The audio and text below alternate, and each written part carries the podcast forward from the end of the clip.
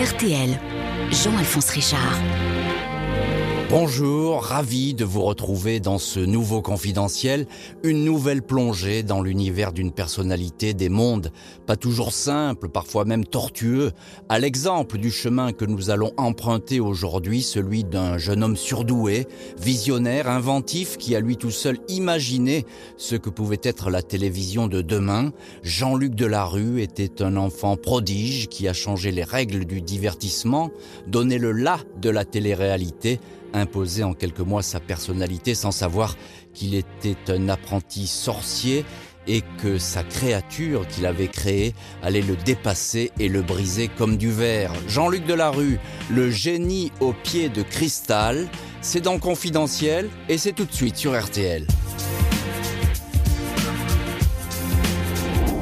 Confidentiel Jean-Luc Delarue sur RTL.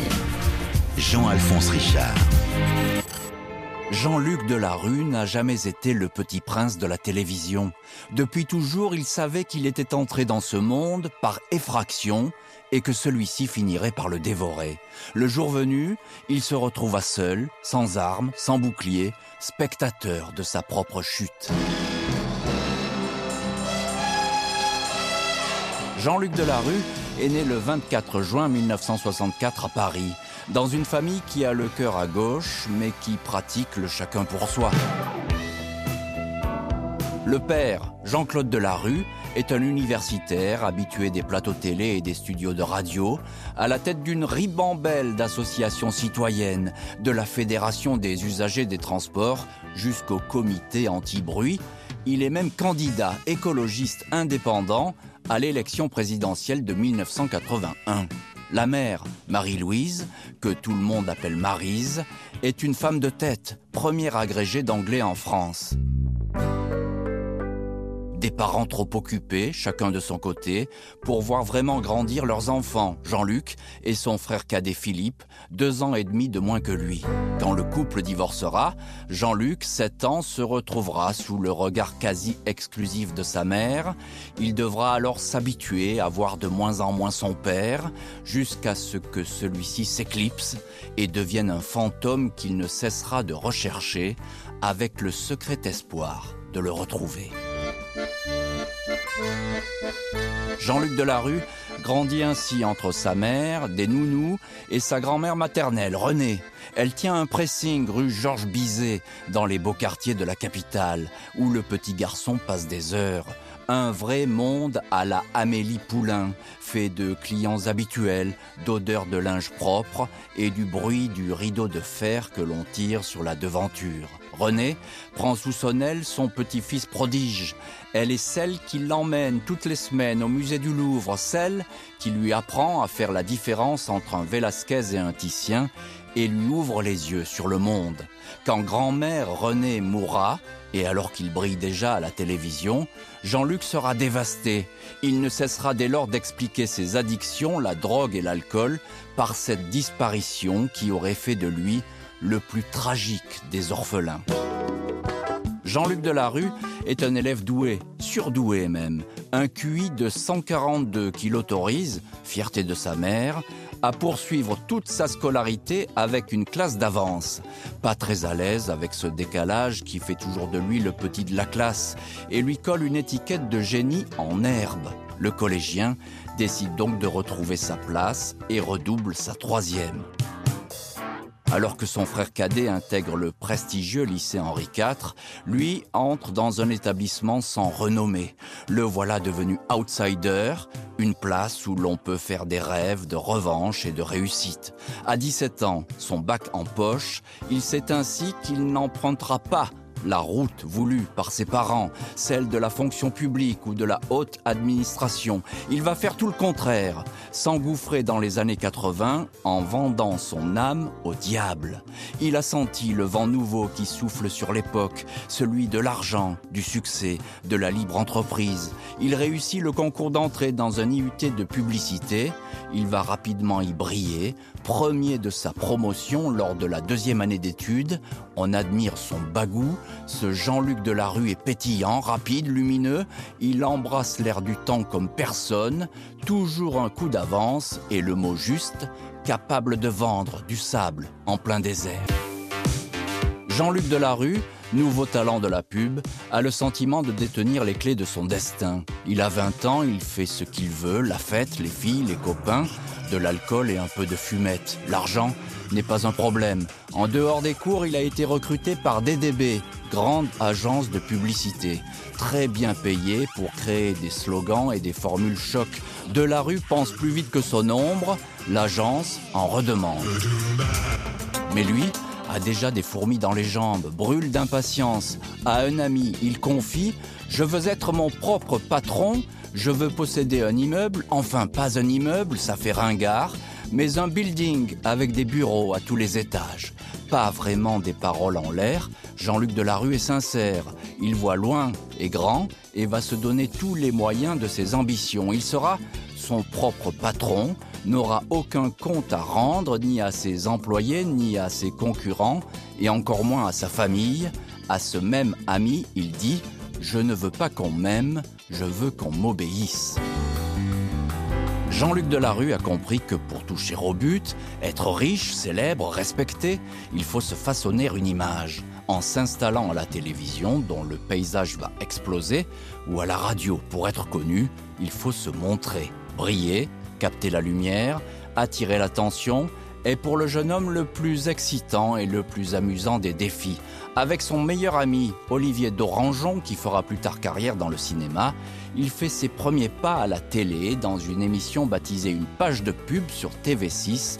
Les deux D, comme on les surnomme, se font instantanément remarquer. Eh ben voilà. Bonjour à toutes et à tous. Dorangeon et de la rue sont ravis de vous accueillir sur ce nouveau plateau d'une page de pub Le Jeu au point que TF1 les veut pour animer ses après-midi. Le chèque est alléchant, mais contre toute attente, il refuse. Il préfère une apparition dans Les Enfants du Rock, moins cher payé, mais conforme à l'image qu'ils veulent donner, celle de jeunes gens faussement désinvoltes et gentiment provocateurs. Jean-Luc Delarue approche de ses 25 ans. Il rêve de rejoindre la chaîne la plus hype du moment, Canal+. Il pensait pouvoir y entrer facilement par la grande porte, rejoindre la bande de nulle part ailleurs, Gildas de Cône. Se méfie-t-on alors de ce jeune loup affamé? Le fait est qu'on l'accueille sans enthousiasme particulier, simple chroniqueur dans la grande famille. Le jeune homme, qui était persuadé d'être à lui tout seul l'incarnation du fameux esprit canal, est obligé de déchanter. Il a parfois le sentiment de gêner, première blessure d'amour-propre qu'il va soigner en passant à la radio, meneur de jeu de la matinale d'Europe 1. L'information, c'est savoir et comprendre à tout moment de la journée.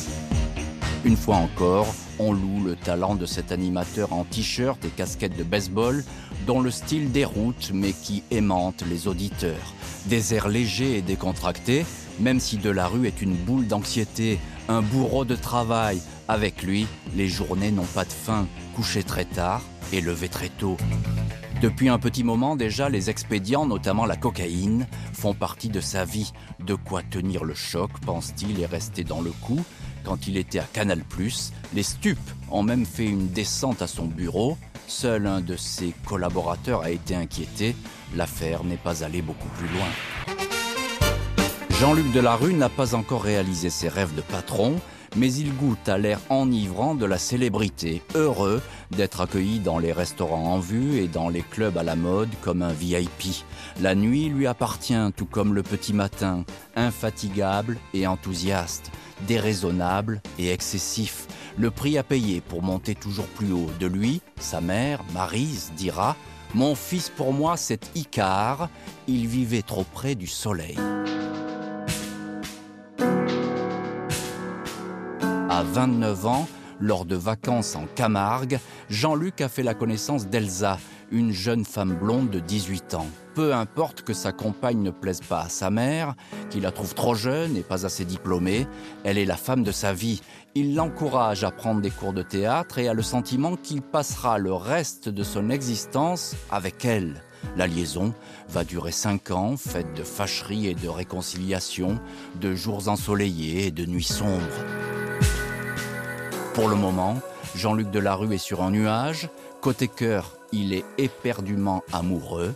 Côté travail, tous les producteurs lorgnent sur ce jeune homme élégant, sportif, qui ne laisse rien voir de ses angoisses.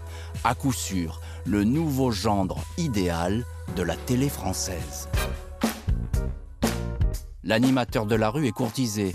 Il quitte la radio pour France 2 qui lui fait un pont d'or. L'argent a depuis toujours été facile, comme s'il coulait d'un robinet grand ouvert. À Canal+, il touchait déjà l'équivalent de 25 000 euros mensuels. Cette fois, le contrat lui en assure 290 000, suffisant pour lui donner le vertige, la folie des grandeurs. Aussitôt a-t-il touché son premier chèque qu'il boit au goulot des grands crus en dansant sur la musique de Réservoir Dogs. L'argent ne va ainsi cesser de le fasciner et de le terrifier. Il a souvent le sentiment de ne pas mériter cette corne d'abondance.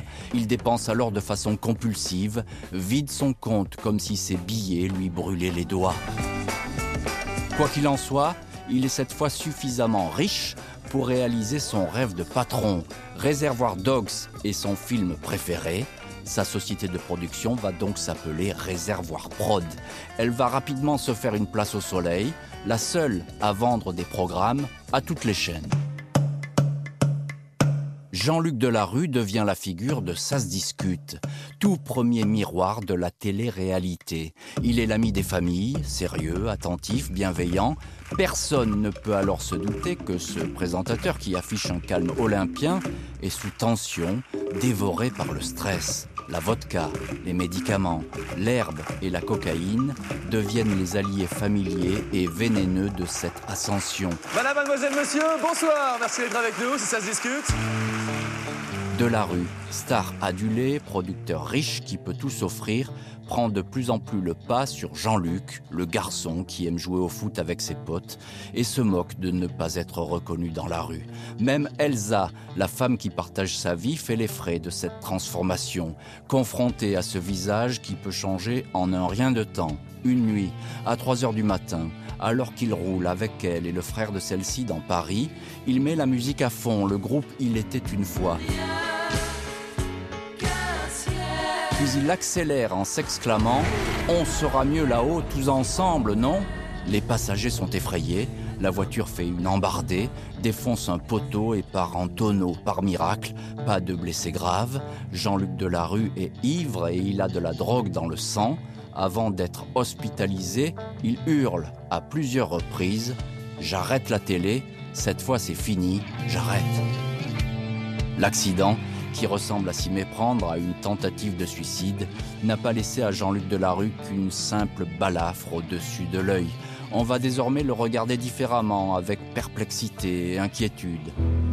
Sa mère, qui a toujours été derrière lui, est à son chevet. La chaîne s'inquiète, délègue un médecin sur le plateau de SAS Discute pour le surveiller. Le présentateur parle de surmenage, évoque un passage à vide, affiche pour se rassurer un sourire narquois et conquérant.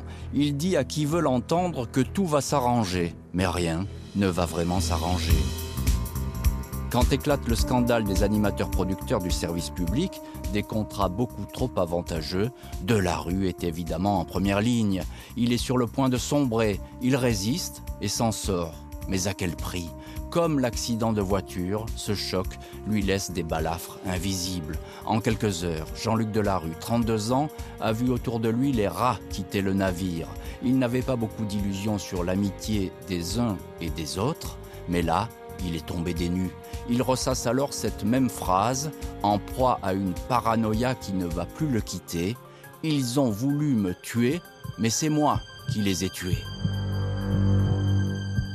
Pour Elsa, qui depuis cinq ans était là pour le soutenir et le remonter dans les pires moments, Jean-Luc Delarue est devenu invivable, enfermé avec ses terreurs, parfois menaçants ou totalement absents. Elsa s'en va. Jean-Luc rompt avec sa mère, Marise, elle qui était omniprésente et priée de s'effacer. Les rencontres ne seront plus qu'épisodiques. Marise restera éternellement meurtrie par cet éloignement. Je lui disais, Jean-Luc, tu vas dans le mur, méfie-toi, à quoi sert de gagner tout ce pognon? Mais il a préféré la rupture avec moi. Commence alors, pour Jean-Luc Delarue, une vie sans feu rouge, sans interdit, une existence à bout de souffle au cours de laquelle des personnages surgis de l'ombre l'accompagnent. Une cohorte de mauvais génies et de conseillers toxiques. Apparaît ainsi Hubert Boukobza, patron des bains, la boîte chic parisienne, une réputation sulfureuse. Par le passé, il a été accusé de trafic de drogue et a même fait de la prison. De la rue et sous le charme, il ne jure que par son ami Hubert. Les deux hommes sont inséparables, partagent tout. La nuit, les vacances, les filles, l'alcool et la cocaïne. Jamais de la rue n'a joué à ce point avec sa santé. Pour compenser les excès, il s'épuise en jogging et se fait changer le sang au Palace Merano, une clinique en Italie, dans le sud du Tyrol, où viennent se ressourcer les célébrités de Johnny Hallyday à Diego Maradona. Boukobza est devenu l'homme sur qui peut s'appuyer de la rue, celui qui le réconforte, le rassure, l'encourage. L'animateur boit ses paroles. Il n'a plus aucun repère. Boukobza le poussera plus tard à investir dans deux restaurants destinés aux Happy Few, le Nobu et le Korova. Il lui présentera même le parrain de l'un d'eux, l'acteur Robert De Niro. La clientèle désertera rapidement ces tables prétentieuses, faillites. De la rue s'en tirera avec une ardoise avoisinant les 8 millions d'euros Boukobza disparaîtra alors du paysage. En cette année 2000, Jean-Luc Delarue, 36 ans, est récompensé au 7 d'or. Mais le sacre du présentateur le plus connu des Français avec Michel Drucker est celui d'une vedette fragile. Un homme qui approche la quarantaine et qui a le sentiment qu'il n'a rien fait de sa vie. Il dénombre des succès trop faciles, songe aux amis qu'il a perdus et aux enfants qu'il n'a jamais eus. À Réservoir Prod, sa société qu'il tient d'une main de fer, il a rencontré Laetitia, 23 ans. Le couple va rester ensemble pendant 5 ans, une vie chaotique, presque copie conforme des années passées avec Elsa. Au printemps 2003, Laetitia préfère ainsi annuler leur mariage qui devait se tenir le week-end suivant, consciente que cette union serait impossible. Elle va rester deux années supplémentaires avec Jean-Luc avant de s'en séparer. Beaucoup de larmes étouffées pour lui et pour elle, le sentiment amer de ne pas avoir pu interrompre la plongée en eau profonde de l'homme qu'elle aimait.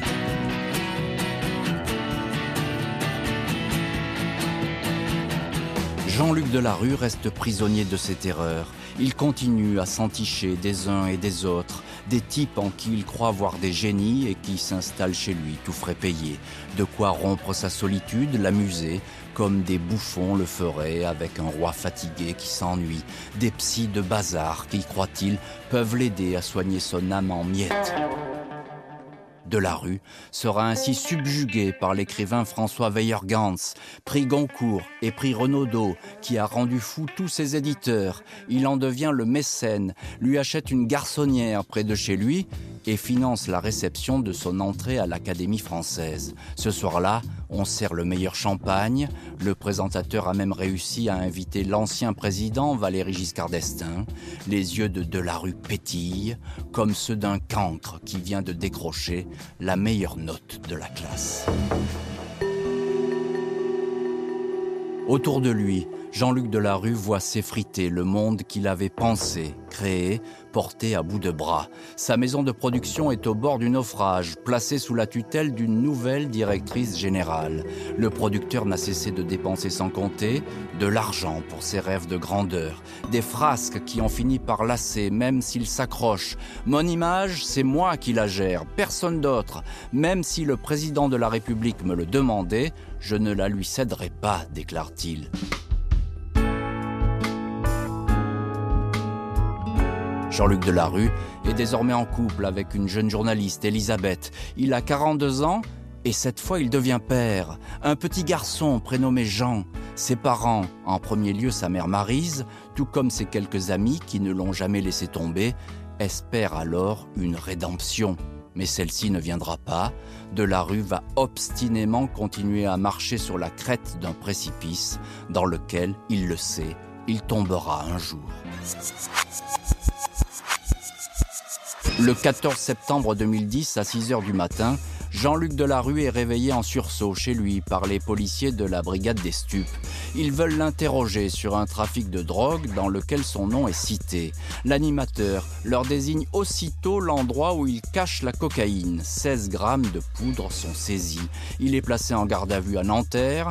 Les stupes estiment à 10 000 euros mensuels les dépenses de Delarue pour acheter de la coke. À 15h30, il est discrètement libéré par la juge d'instruction. Il rejoint aussitôt France 2 pour l'enregistrement de son émission Toute une histoire.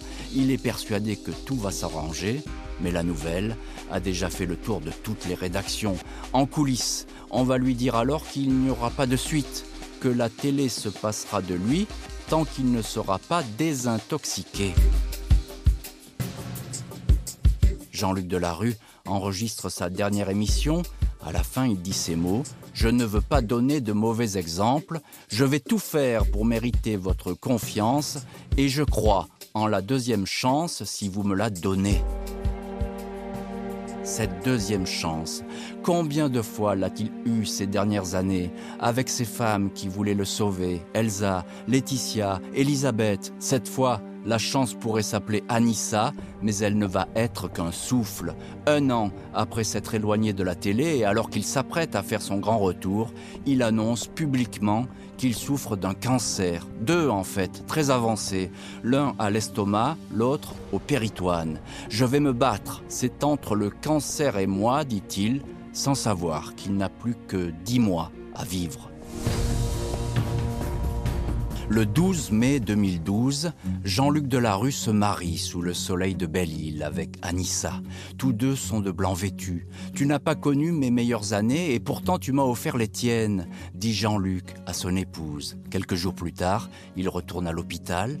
Il a revu sa mère, a commencé à se réconcilier avec son père que pourtant, à cause de sa maladie qui l'épuise, il n'a pas immédiatement reconnu le jour de son mariage. Le 23 août 2012, Jean-Luc Delarue rend son dernier souffle dans son sommeil. Il avait demandé à Anissa de tirer les stores et de fermer les volets pour ne pas se voir partir, lui qui depuis l'enfance croyait qu'il était immortel. RTL. Confidentiel Jean-Luc Delarue. Jean-Alphonse Richard. Bonjour Vincent Mellet. Bonjour. Merci beaucoup d'avoir accepté euh, l'invitation de Confidentiel. Vous êtes un homme de télé, comme on dit. C'est un monde que vous connaissez parfaitement. Vous êtes producteur dans, l'audiovisuel depuis plusieurs années. Vous avez très bien connu Jean-Luc Delarue et vous êtes l'auteur du, livre Jean-Luc Delarue, la star qui ne s'aimait pas, paru chez Fayard. C'est un livre très documenté euh, sur cet enfant prodige de la télé, sans doute peut-être la, la, meilleure enquête sur le, sur le personnage. Alors, question qui va peut-être euh, vous paraître bizarre, mais au fond, est-ce que Jean-Luc Delarue était fait pour la télé? Alors oui, ça demande réflexion. euh, mais ce qui est sûr, c'est qu'il était fait pour son époque. Je pense qu'à une autre époque, il aurait fait sans doute autre chose que la télé. Ouais. Euh, clairement, c'était, il avait une ambition, une appétit de vivre, une volonté de prouver pas mal de choses. Et donc, euh, il se trouve que une nouvelle télé naissait euh, quand ça. il avait euh, un peu plus de 20 ans. Mmh. C'était le début de la privatisation, le début de l'explosion des, des, des, nouvelles chaînes. Et il a considéré que c'était un domaine où il pouvait tenter sa chance. Mais si je vous pose cette question, qui est d'ailleurs un petit peu iconoclaste, hein, je, je, comprends bien, euh, mais c'est qu'il y a un fil rouge dans votre livre et dans cette histoire, c'est tout de même cette fragilité. Il se heurte à un, à un milieu qu'il connaît ou qu'il va apprendre à connaître, mais qui ne lui fait pas de cadeau. Au-delà de la télé, c'est un personnage assez universel. C'est un personnage qui est en quête de son identité, ce qu'il pense être, Bien sûr. ce que les autres voient en lui, mm Mhm. et petit à petit, en plus, magnifié par la télé, la notoriété et cette, euh, ce conflit entre sa propre identité et l'identité sociale et l'identité dans sa famille provoque euh, une fuite en avant euh, qui, qui, oui, qui, peut va être, qui excessive. Va être, qui va être éperdue et, et, excessive. Et ça, vous le racontez effectivement très bien euh, dans, dans, le parcours de, de Jean-Luc Delarue. Vous, vous, parlez du, du, du, créateur, on a envie de dire le visionnaire aussi. Euh, qu'est-ce qu'il apporte, Jean-Luc Delarue, à l'époque à la télé? Bah, D'une part, euh, il y a une forte inégalité hein, dans la vie. Il y a des gens qui ont du talent et y en a qui n'en ont pas. Il y en a qui ont du charisme et qui n'en ont pas. Lui, il avait le talent et le charisme. Ça, les deux. C'est les deux. Et, et, très vite, euh, ça, se, ça, se, ça se présente. Après, je pense qu'il a très vite compris que la télévision allait travailler beaucoup sa forme et sa mise en scène. Il a apporté une vision globale de ses programmes. Mm. C'est-à-dire que tout, le moindre détail était pensé. Et, j'insiste beaucoup sur tout ce qui est mise en scène, euh, écriture, euh, l'éclairage euh, est magnifié, le décor est magnifié. Et ça, il l'a compris peut-être pas avant les autres, mais en même temps que les autres, en tout cas, il l'a fortement incarné. Il a, il a incarné. Alors ça, ça veut dire qu'il euh, y a beaucoup de travail derrière tout ça. Euh, c'est un énorme travailleur, Jean-Luc Delarue. C'est un immense travailleur c'est- et c'est quoi- c'est un c'est quoi une immense journée- meneur d'hommes. C'est quoi une journée type? De, de Jean-Luc Delarue à l'époque Alors, il y, a, il y a différentes époques. L'époque. Bah, l'époque la plus ultime, il se levait le matin pour faire son émission de radio, euh, il sortait et il allait préparer son émission de télé et il, re- et il sortait de son émission de télé, qui était euh, celle du midi, euh, pour euh, à nouveau préparer, préparer la suite. Donc, euh, il, il était, il était à 200% de travail. Il laissait rien au détail, il voulait tout connaître.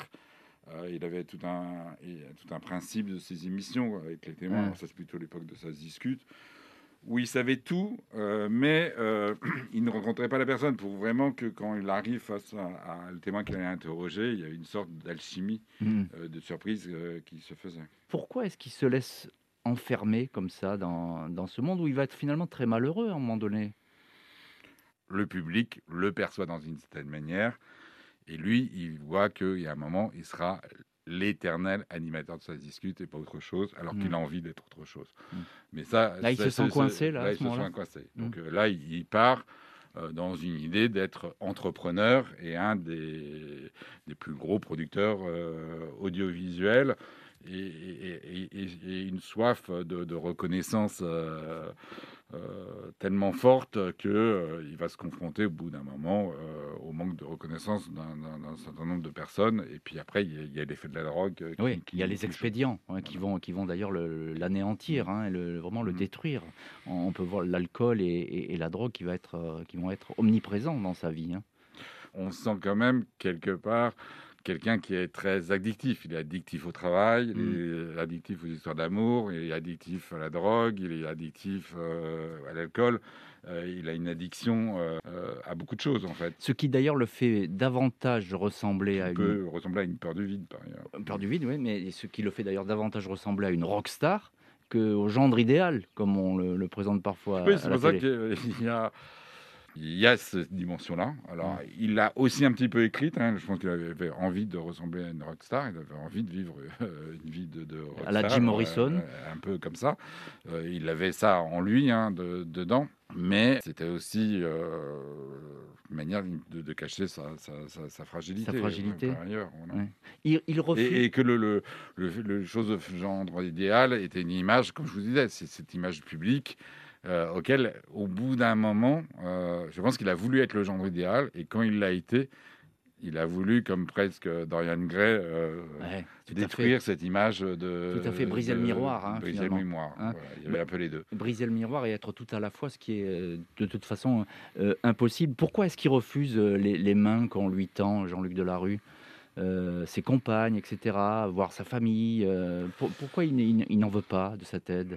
Ses amis, ses À la collaborateurs fois, il, il en demande beaucoup. Il a été, euh, comme je vous dis, euh, ce que j'allais dire aussi dans le côté rockstar, euh, il a été aimé euh, quand même de manière impressionnante. Les femmes qui l'ont aimé l'ont aimé passionnément. Sa mère, quelque part, c'est des relations difficiles, mais c'est quand même une histoire Mmh, d'amour.